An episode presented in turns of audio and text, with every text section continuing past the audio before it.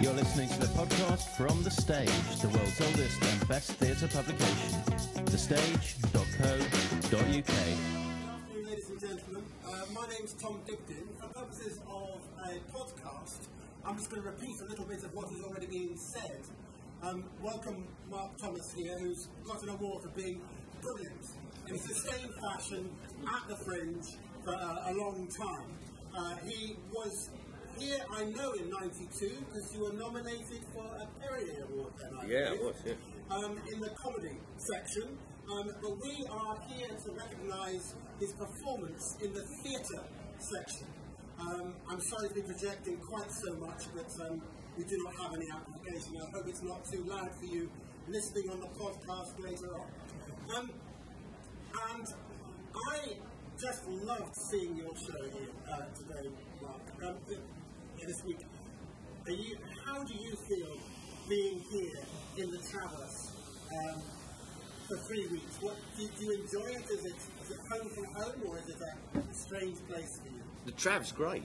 This is brilliant. I'm really grateful for the Traverse for having it because, um, you know, because I started out as a stand-up, and stand-up is still has this sort of slight feel of being the bastard child of performance, uh, and it's not quite legit and it's not quite proper. Um, and so, to it was lovely to for uh, to come up and.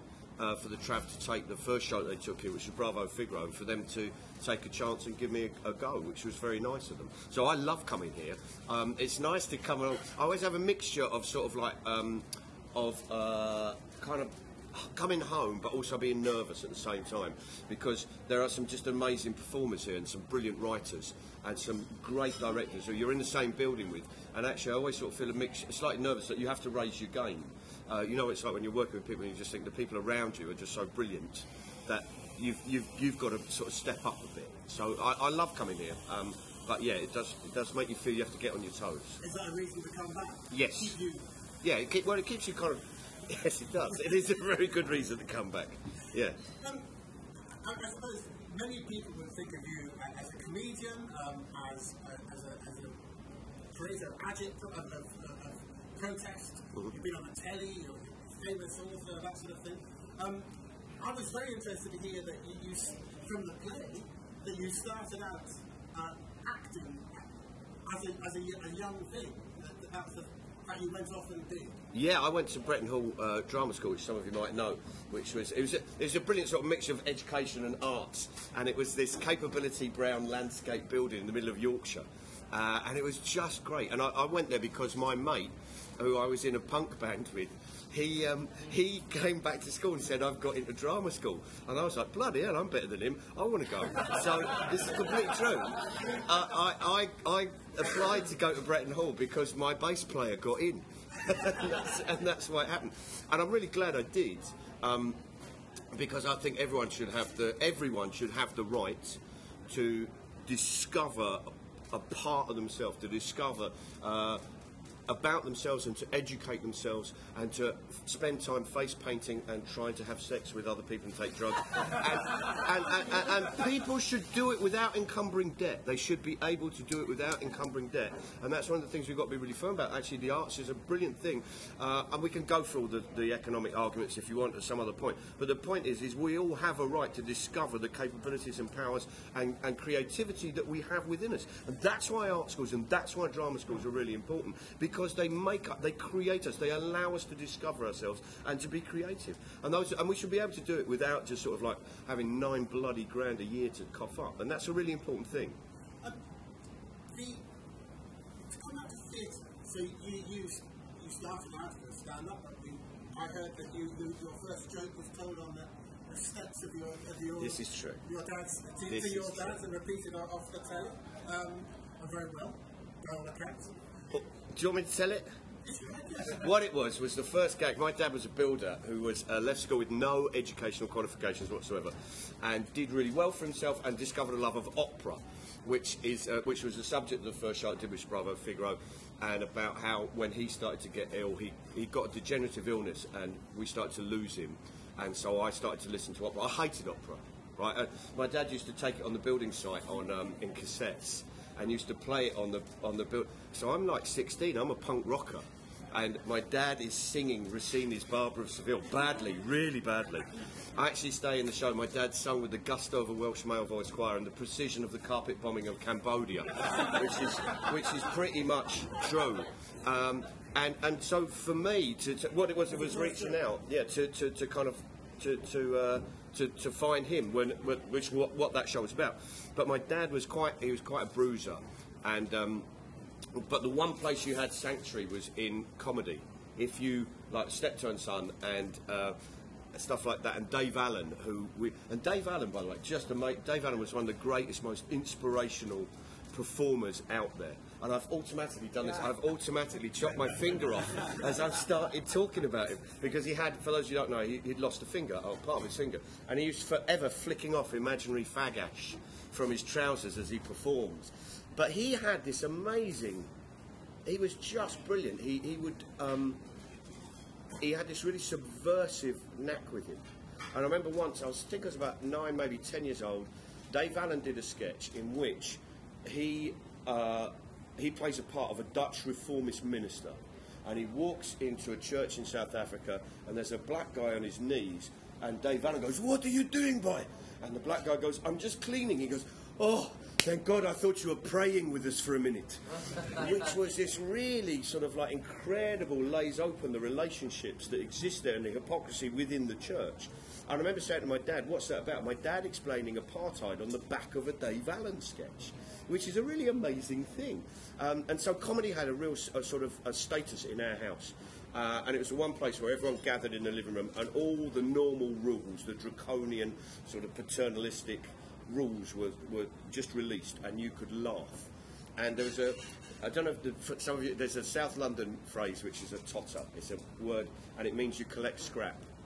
And um, my dad always used to refer, refer to himself as a totter because he was forever sort of picking up bits and pieces on the building site and putting them in his pocket for the scrap box. And in fact, that was one of our tasks that we had to do every year. And, I, and we used to go and take this was one of the great trips was to go and take the scrap to the scrap metal merchants every six months. I later found out it was roughly about the time the tax bills were due that we were going out to the scrap metal merchants. But um, there was a phrase called a totter, and if you're a totter, you collected scrap metal. And they'd just introduced VAT, and I was watching. Um, it was Steptoe and Son, and my dad was called outside by a bloke. Uh, my dad was local builder, so everyone would usually come to the doorstep. And a guy called my dad out and wanted to talk to my dad. And so my dad was doing a bit of business on the doorstep and missing Steptoe and Son, in which they told a gag. And I was a kid, and I just remember walking outside and in my pajamas and telling the gag. I said, Dad, I was repeat. I said, Dad, what, when are they going to visit us? And he said, What you on about? And I said, When are they going to visit us? The Prime Minister he goes, What? He said, Isn't that what it's about? VAT, visiting all totters, which was a Steptoe and Son gag. And my dad laughed, and the bloke who was visiting my dad laughed. And I remember the bloke going, You got the right one there, Colin. And my dad held my hand, and I was able to stay on the doorstep with him. And it was like, That's the power of a gag. Um, um, comedy is powerful, theatre is equally powerful. Mm. And, and, tell us. Actually, I, I, I you know, I, I, I take issue with you there. I take issue with you because one of the reasons I've ended up doing the stuff that I do is because actually comedy, if you, you, you sometimes limit yourself to the references and the, the reference points that you have. What comedy is about, you know, essentially comedy, is, a gag is a story. Right, you have a beginning, a middle, and then you get the wrong ending, and that's how it works right? The point being is you often work with, pre- with, with, with presumptions and ideas and images which are commonplace that become the shorthand for the gag. And when you use those commonplace images and shorthand, then you reinforce them. So students, if you think students, well, what do they do? They steal traffic cones and they eat pot noodles and they stay in bed all the time. And that becomes the, the, the, the kind of like stereotype and the shorthand of the gag. And so actually it can be incredibly limiting. And the interesting thing about going, okay, I'm not going to have anything to do with. I used to do a, a topical comedy show where we just used to write gags. Um, and in fact, this we used to set ourselves the challenge that the audience would set topics that we should write gags about in the interval. And then we would come out and tell these gags to the audience who would judge how good they were. And they judged in all sorts of ways. But it was. And, and, and actually, more often than not, you would get stories about, you know, the royal family. And say, why on earth do I want to talk about them? You know, why do I want to become an echo chamber for a press release that's gone to, you know, the Sun or the News or whatever. I don't want to do that. That's that's that's nuts. So actually, I think the thing is, is that theatre actually offers you a chance to escape those shorthands and those expectations, and to actually, for me, to find a voice that is your own and, and is free of those things. You're a great fan of Brecht. Yes, yeah, yeah. I, my first Brecht show I saw when I was 16, and I'd gone to laugh at my mate who was in it. and that's why I'd gone. And it was uh, Caucasian Chalk Circle, and I just, what I, I still remember is, you know, the, the, the being amazed that you could change your mind over something. You could go into the theatre thinking one thing and come out thinking something else. And I'm, I'm and that's always kind of influenced what I do. And I'm big, you know, when, when I hear people say, "Oh, theatre can't change anything," I just get furious because actually what we work with are the most basic blocks of change. Someone comes into a room, they become part of a community with an audience, and they move. They go from one emotion to another emotion. Comedy is the most basic one. You start not laughing, then you laugh. That is a change. You know, if we don't believe in change, then we shouldn't be doing it. Do you want to think more about Brecht, about seeing his birthplace? And, Oh yeah, I did. I did. I was quite a fanboy. it was. It's quite. A, I feel slightly kind of like gauche going. I was a big fanboy of Bertolt Brecht. It does sort of sound so, sort of, sort of slightly awful, but I did. When the Berlin Wall came down, I um I, I went over to Berlin, and it was before reunification, and um, I really wanted to go and see Bertolt Brecht's. I wanted to go and see the Berliner Ensemble, and I wanted to go and see the theatre, and I wanted to go and see um, he, where he lived, where he worked. And I went round to where he, he worked, and they, it's a museum. And we got there early, and uh, there's next door there's a graveyard, and it's for sort of communist dignitaries and whatnot. Um, we wandered round, me and my girlfriend then, we wandered round, and there was um, Bertolt Brecht and Helene Weigel are buried next door. And as we wandered round, we suddenly see on the gravestones, on their gravestones, in white paint, Juden raus and a swastika. And I was kind of like absolutely in a sense. And we get into the to this tour for his house in the museum, and the tour guide goes, "What languages have we got? Who's here? Have you got any questions?" And I just said, "Yeah, I've got a question. I want to know." And you know, when you get very, very sort of like sort of furious and just kind of righteous but angry, and just that th- those all those things come together. I've got a question. I want to know why on earth are you allowing that filth to remain on the gravestone outside? And she said, "I'm very glad you've asked." because the family have asked that we keep it up there for the time being to remind people what we are challenged with.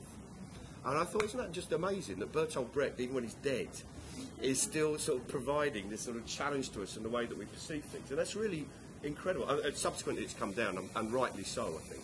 One, one of the strands uh, of your piece, the reason we're here, um, the red shed here, uh, about stories. Yeah. Um, and I personally have a great love of stories, and I think that theatre is, is all about the stories and, and, and, so, and so forth. Um, do you want to talk a bit about the importance of stories? Should we discuss stories or the, way that we tell them? We can do. I'd be very happy to. Because I mean, the, the, Brecht thing is. Well, Brecht is- huge point and then, Well, I think that, yeah, or the, the interesting thing is uh, when you go to a theatre you, you, you see a story, it needs to be a story. I want a story that I haven't necessarily heard before, or if I have heard it, I want to hear it from a different voice. I went to see um, Dear Home Office, and I don't know if any of you have seen it. It's this amazing thing. Have you seen it at all? It's great. It's this group of, of unaccompanied minors who are seeking asylum in this country who have done a drama project and they're here at the Fringe, and it's bloody brilliant. It's, I mean, you know, it's a drama project done by a group of people with basically zero training, but the authenticity of it and the proximity of them to the story that you're hearing is absolutely remarkable. And it's really, and, and I'd recommend people go and see it before. I don't know when this goes out, or I'd, I'd recommend all of you if you're not booked up to other things. Um, and I find it, what I, I find it really fascinating the idea that the stories that are told, that they form so much, not just that sense of who we are and where we're from, but also a sense of where we're going to, what our intentions are. And so stories become, narratives become really important. And they don't just become important within theatre has a special importance for them, but they become really important in terms of national narratives or community narratives. And you know, we've only got to look at the EU referendum to see the power of a narrative. You know, when when Michael Gove stands there and says we're bored with experts, and actually what people want is they want to be part of a narrative which they can believe in, regardless of whether it's true or not. And so the narratives that were being put forward were, were quite remarkable, especially by a group of liars. You know, this is Boris Johnson is a proven liar. He was sacked from the Times for lying about his reports from the from, from Europe. He was sacked by uh, Redmond. Um, what's his name? Not Redmond. Uh, Howard. Howard sacked him from the Tory party for lying. You know, so you have proven liars getting up there telling stories, and people believe them. But it's the way they tell the stories, and the way that we tell stories, and Yeah. we tell stories, is fascinating. I mean, we've both been to see White Rabbit, Red Rabbit. Yes. Um, I actually performed in it. Um, Did you? You, you, you went back to see an actor, I saw it twice. Yeah. an actor and a comedian. I, For people who don't know, it's a, it's a show that's performed by a performer that's never read the script before. So they get up and they get the script there, and then they, they, they do it and they read it out. And it's um, I was so I saw an actor do it, and then I saw a, a, a, a, a, comic do it. I just wanted to see how two different types of people would handle it, and I love the idea that stories can be told in such a variety of different ways. and I, think that your piece here brings the, brings the audience into your story as well. I mean, the audience is on stage. Yeah. Um, the audience, as, as Natasha said earlier, the audience sing. At the end, that's vital. We, Well, we I love the fact. part of this. Well, I love the fact that you can involve the audience all the time. Actually, uh, well, you should be anyway, because otherwise they're asleep. But, but you know, I, I, I love the fact that we should be bringing people in to, to become part of a community. That's what we are. We form a community, right? And it's really, really important. And sometimes, if people are sort of arsey in shows, I will very, very pointedly go, okay, if people have a phone, if a phone goes off, I'm a bastard on this because I will not have it. And if someone's phone goes off, I go, you just turn your phone off. Just turn your phone off now. Because what you've said is, I've come here, I've paid my ticket money, I'll do what I like. And it doesn't matter. I'm, I'm more important than everyone else in the community. It doesn't matter if I spoil or interrupt the event. What I'm doing is, I've paid my money, I'll do what I like. And we have a name for that behaviour, and that behaviour is called conservatism. Now, you know, if you want to behave like a Tory, you're at the wrong gig. So, uh, and it's important that actually we are all together, and we are, and we do come together as communities. And theatre is one of those great places. If you love singing, right? I adore singing, and I love singing loudly in public, and it doesn't matter that I can't. It doesn't matter. I enjoy doing it. I hate football. So I have to go to church to do it, right? Those are your two options. If you love singing in groups, basically you get football and churches, and I love churches to go and sing. I have no faith whatsoever, but I get very upset when they change the words to carols.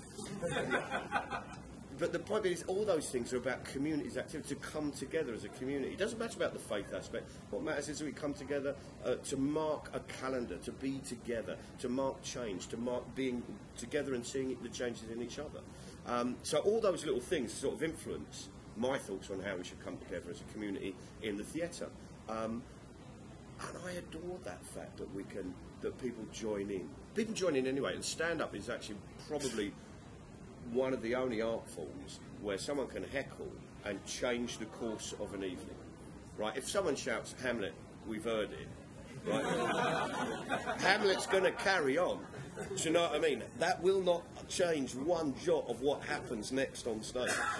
Um, but I love that, that that interaction, the ability for an audience to change things. And I, and I I always that's for me that's sort of come out of Brecht and it's come out of my feelings about lack of faith and it's come out of um, I'm a big fan of, of people like Joseph Beuys and the Fluxus Art Movement, uh, which is all about participation. And lots of my shows have loads of bits where people join in. So one show I did was called the Manifesto, where people had to submit ideas on how to change the world. So we'd go round before the show started, sort of an hour before, and people had to write their policies to change the world. It could be anything they wanted. Uh, and then the, all the messages, all the notes would come in, and I'd spend 15 minutes frantically trying to read them all, and then sort out an order that they would go in. Uh, and then we'd get up on stage and discuss the audience's policies with the audience. And the aim is you want them to, to start to talk to each other in the room, to feel confident about adding to people's ideas or challenging those ideas. And at the end of the night, we vote, and the winning policy joins the manifesto. We formed a, uh, we, we created a whole manifesto. I'll tell you some of the policies we had. We had one. Um, because they've, ra- they've ranged from the sublime to the serious to the ridiculous. Um, we had, my favourite one was from Hull, which voted, the audience in Hull voted it should be legal for us to take fashion designers outside and bash them into the shape they think we're in. which is a beautiful, beautiful, beautiful policy. Um, and uh, uh, we- we'd get to renationalise the railways. That would always come up. We'd always have a discussion about renationalising railways. Uh, we, my, another one came from Bristol, which was to burn David Cameron in a wicker man to ensure a good harvest. That one. Uh, but we'd also have discussions about max, a maximum wage. What is, what is a maximum wage? Should we actually introduce a maximum wage? Can we morally introduce it? How would it work? What would it do? How would, and I actually used to go and interview people. So we'd get things voted through, and then I used to go and interview. Like I went and interviewed a Marxist accountant about the maximum wage and how it would work. And then you'd come back and you'd add it into the show. And so we'd always try to look at new ideas, and it was ways of people sharing ideas. And some nights I'd go, "What about this one? This is a really good idea," and they just vote against it. And, and because I said to people I would try and campaign to make some of the policies actually happen, um, the audience would sometimes play with that. So in Canterbury, they voted that we should publish MPs' expenses every two months in a local paper, and the electorate should approve it before it was given, the money was handed over. It's quite a nice idea. The local paper got in contact, said we'd like to try and do this, which was quite funny. We started to investigate it. I was hugely relieved because the policy that nearly won was that we should disguise leopards as foxes to fuck up the gentry. and you could almost see the audience going, how's he going to do this one? Brilliant. The, the whole idea of bringing the world onto the stage is something that is central to your to your performance. It seems to me. I mean, you go off for walks down down uh, down, down the, the, the, line between Israel and Palestine. Yeah. You know, you you, you go into Parliament Square and hold protests. Yes. You go and you go off looking for um, where the story came from for the red shed. Yeah. You bring all these things into the. the, the Well, the idea is that, that I go off and do things, and then things happen, and we actually create the narrative in reality. So, th- and then we just bring it back in. And quite often that means that we're working on a story, and we get to a certain point, and we're in rehearsal, and then we go, "What happens next?" You have to go and do something next. Is what I. That's the thing, um, and I love that. I love the fact that actually that. That the work exists for real outside and is part of something that we just we bring in, and, and the work exists outside of theatre. That's really exciting to me. That actually doesn't just stay within it. Because I think most actors um, come along and they, they interpret a script, they take a script and they, and they remember it and they bring, bring a brilliant sense of what it is and reinterpret it and then their own self to it. Yours seems not. I mean, it's a, it's a different skill that to, you, you write and create and interact and rewrite on the stage. and, and improvise because I can't remember the script. I mean, that's part of the reason. I couldn't actually. I have never. My technician's sitting in the corner there, and she'll tell you she's worked with us for about five years, six years, and I've never been been able to remember a script properly. She just watches my face when she changes the lights. She's brilliant. She's the person you should be thanking. So we, we, we are quite that um, protest belongs on the stage. I mean, Yeah, well, of course it does. bec- Yeah, well, actually, absolutely. Uh, The, the idea that we, so we should be doing something that's, that challenges people's ideas and preconceptions, which automatically has a, an element of protest within it. Um, I, I did do a show once, uh, which was called the uh, Serious Organised um, Crime and Police Act. And what it was, I found out that the um, they brought in a law that meant you had to get permission from the police to protest in and around Parliament Square, so it's like a kilometre radius. And, and what counted as a protest could be one person with a banner or one person with a trade union badge if you were standing still. If you were moving, then that was a procession, and technically you'd need another load of permissions. Um, and so what we did was we just said, okay, if that's the law, let's play with it. And so I just started to go along to the police station and in Charing Cross and say, I'd like to apply for permission to demonstrate. There's this beautiful lad who's, who's uh, called PC Paul McAnally, who was a Scottish police officer working out at Charing Cross. I remember handing him the first form, and he picked it up and goes, "You wish to have a demonstration to defend surrealism. I said, yeah, I can have a demonstration about anything I like. He said, you can indeed. I just didn't know surrealism was under attack. and at that point, I thought, okay, we've got a show. We can play. We can play. We can play. And so we did. We spent a year. Me and my mate spent a year just organising different protests in and around and exploring the law. And um, we found out because basically, I two things happened. One was I applied for a demonstration, and um, he, he said, yeah, you can have that. And I said, what if I cross the road? He said, no, no, no, no. You'll need a separate permission. So I said, right, so if I move from place to place, I need other permissions. He said, yes. And then just went, oh, God. and so I went in about a week later with 21 permissions to, on the same day, 21 demonstrations on different things. And me and my mates made all these banners and we put them in a wheelie bin.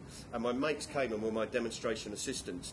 And so they, we'd take this wheelie bin all around this place, having a five minute demonstration outside these different places, which the police had to give us permission for. And, um, and so we'd do really stupid things. Sometimes we'd be demonstrating, like I demonstrated outside Westminster Abbey with "God is dead, shut the Abbey," right? And we had, uh, do- do you know, we had one on Hungerford Bridge demanding more trolls. And, and, and so we just sort of play.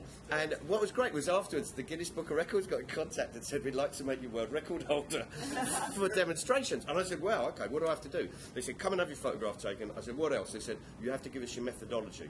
I said, why do you want my, my methodology? They said, well, because other people, when we put it in the book of records, will want to beat your record.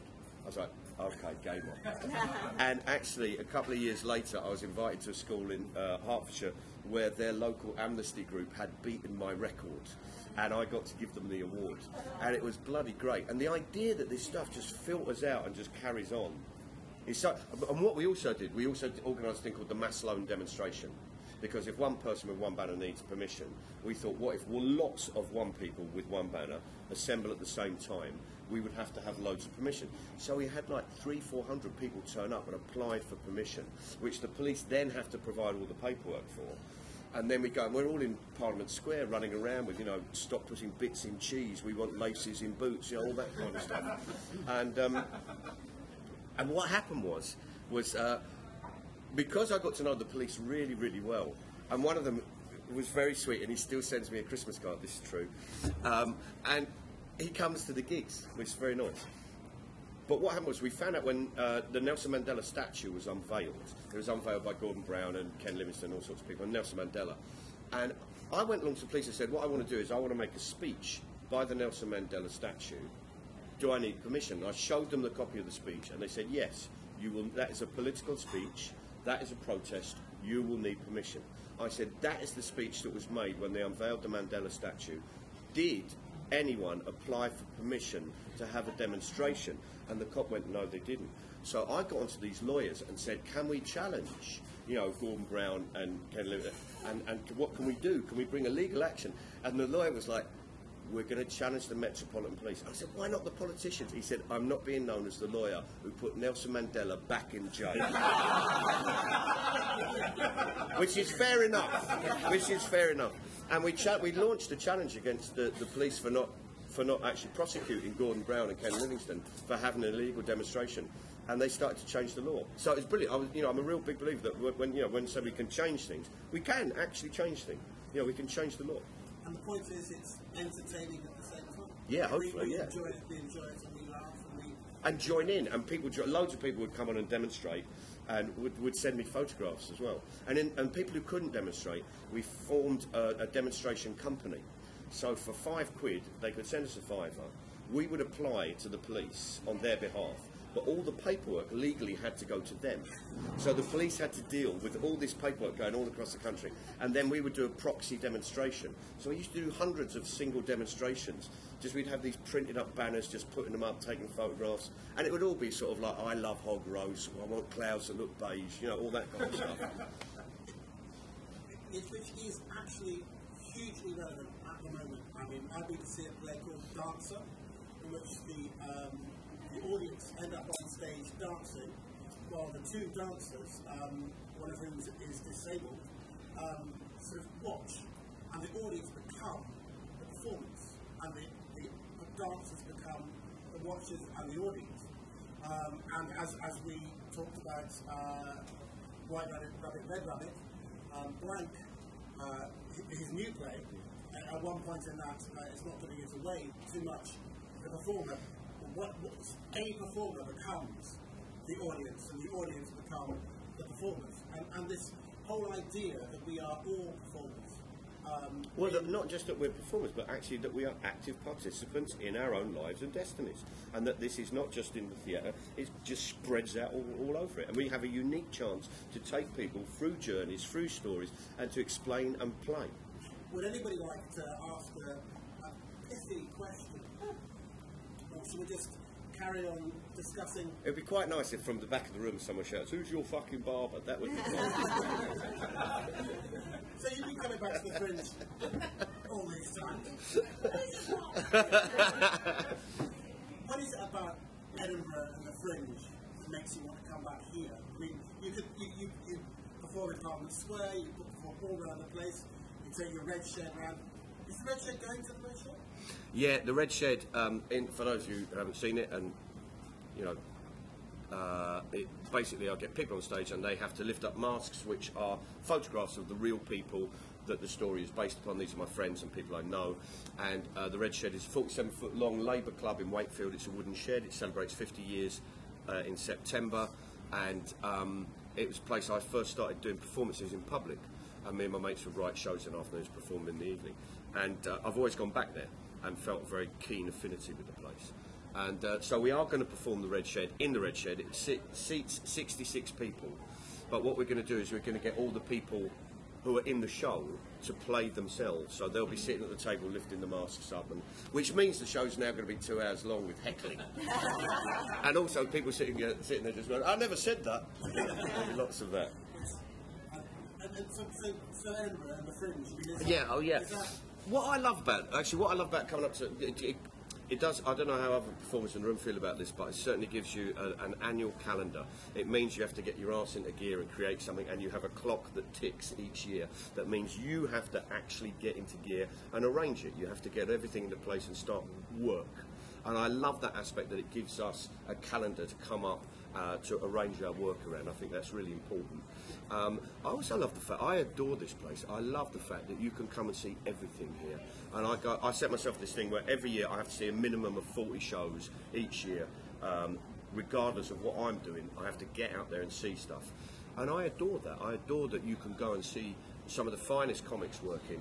You can go and see stuff like um, Counting Sheep, which I thought was just a magnificent show and really exciting, or Us Them, which is really amazing. And it's brilliant to be able to go and see things like that and be inspired by it and see things that you wouldn't necessarily see uh, back home in London. Um, I love the fact that we could go and see things. I used to go.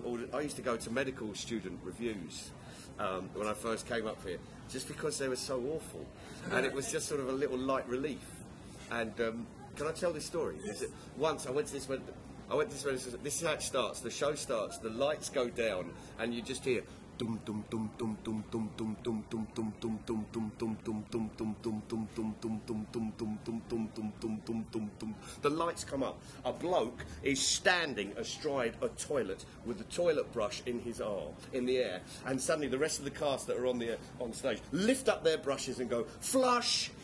Ah! Dum dum dum dum dum dum dum dum dum. It was so bad. It was just like, ah, man, this is genius. But God bless them for getting up and having a go. Do you know what I mean? But I mean, it was absolutely the most ridiculously absurdly crap thing I think I've ever seen. But it was the part of me felt really pleased that they were doing it, that they were giving it a go. And indeed, actually, when you go and look at stuff like, you know, Dear Home Office, which is these people have got virtually no training in performance whatsoever, but they're getting up and telling a story in a really unique way. And that's exactly what the Fringe should be about. It should be about enabling all sorts of people to come here and give it a go. I mean, you, you, mentioned a couple there. Any, anything, any other hot tips that people should see in the last weekend? Uh, James Acaster, who's my favourite comic at the moment, who is just genius, and Bridget Christie, who's amazing.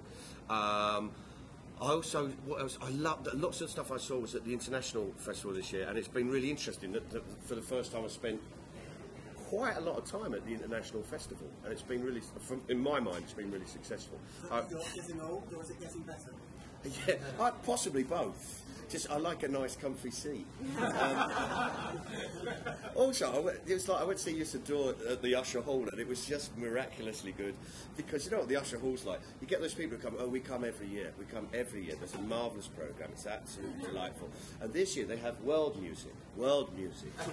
So, uh, and of course, it's just a disaster. Everyone charges on the front, arms in the air, and all these people just, good lord, and it was just miraculous. So that was amazing. And stuff like you know uh, Meow Meow performing songs of the Weimar Republic was just brilliant. Alan Cummings was amazing. Uh, Um, I'm off to see Richard III on Sunday, which is going to be quite. Yeah, yeah, I got my ticket. Oh, will you tell? I'll buy and sell. We did that once. What happened was, let me tell you a story, because I used to work with the Kurdish Human Rights Project, and I did a show about called the Ilisu Dam, which is about a three-year campaign that I was involved in, in trying to stop a dam being built in the Kurdish community in Turkey. And um, we worked with Kurdish groups and we worked with environmental groups. And basically, the British government was going to employ Balfour Beatty to, or, or they're underwriting Balfour Beatty's efforts and there were seven companies, seven export credit guarantee departments. There's a torturing state involved, and I told the story of what of our campaign, which started by us going to the, the Kurdish region and asking people, "What would you like us to do?" And they were great. They just said, "Attack the finance." So that was our remit. We came back and attacked. So we spent three years doing this, and I did a tour about it called um, Dam Busters. It was about it, and it was in 2001. And two thirds of the way through the show, the deal collapsed, and so we won. And I claim that morally that we won that. It was us that won it, and the show became a victory yelp that then went on to attack the next series of dams that were being built. Um, now, why did I start this story? What did we start on? Pardon? Ticket touting. Yeah, yeah. So what happened was, this is what happened, and what was we, we the Kurdish human rights folk just said we've got Noam Chomsky coming over and we've booked St Paul's Cathedral, and I was like, really? They said, yeah, yeah, yeah. What do we do? How do we sell this stuff? We don't know nothing about it.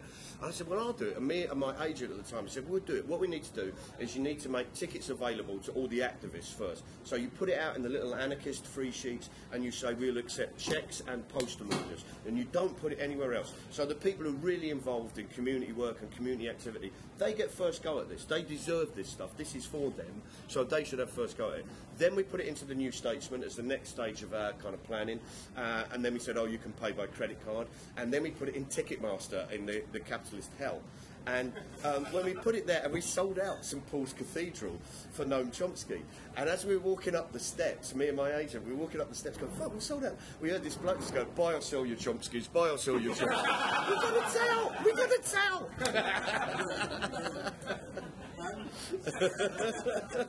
tell.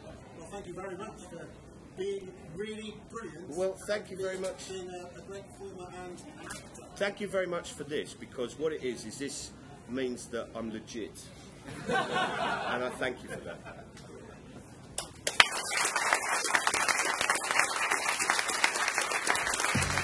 You're listening to the podcast from The Stage, the world's oldest and best theatre publication. Thestage.co.uk.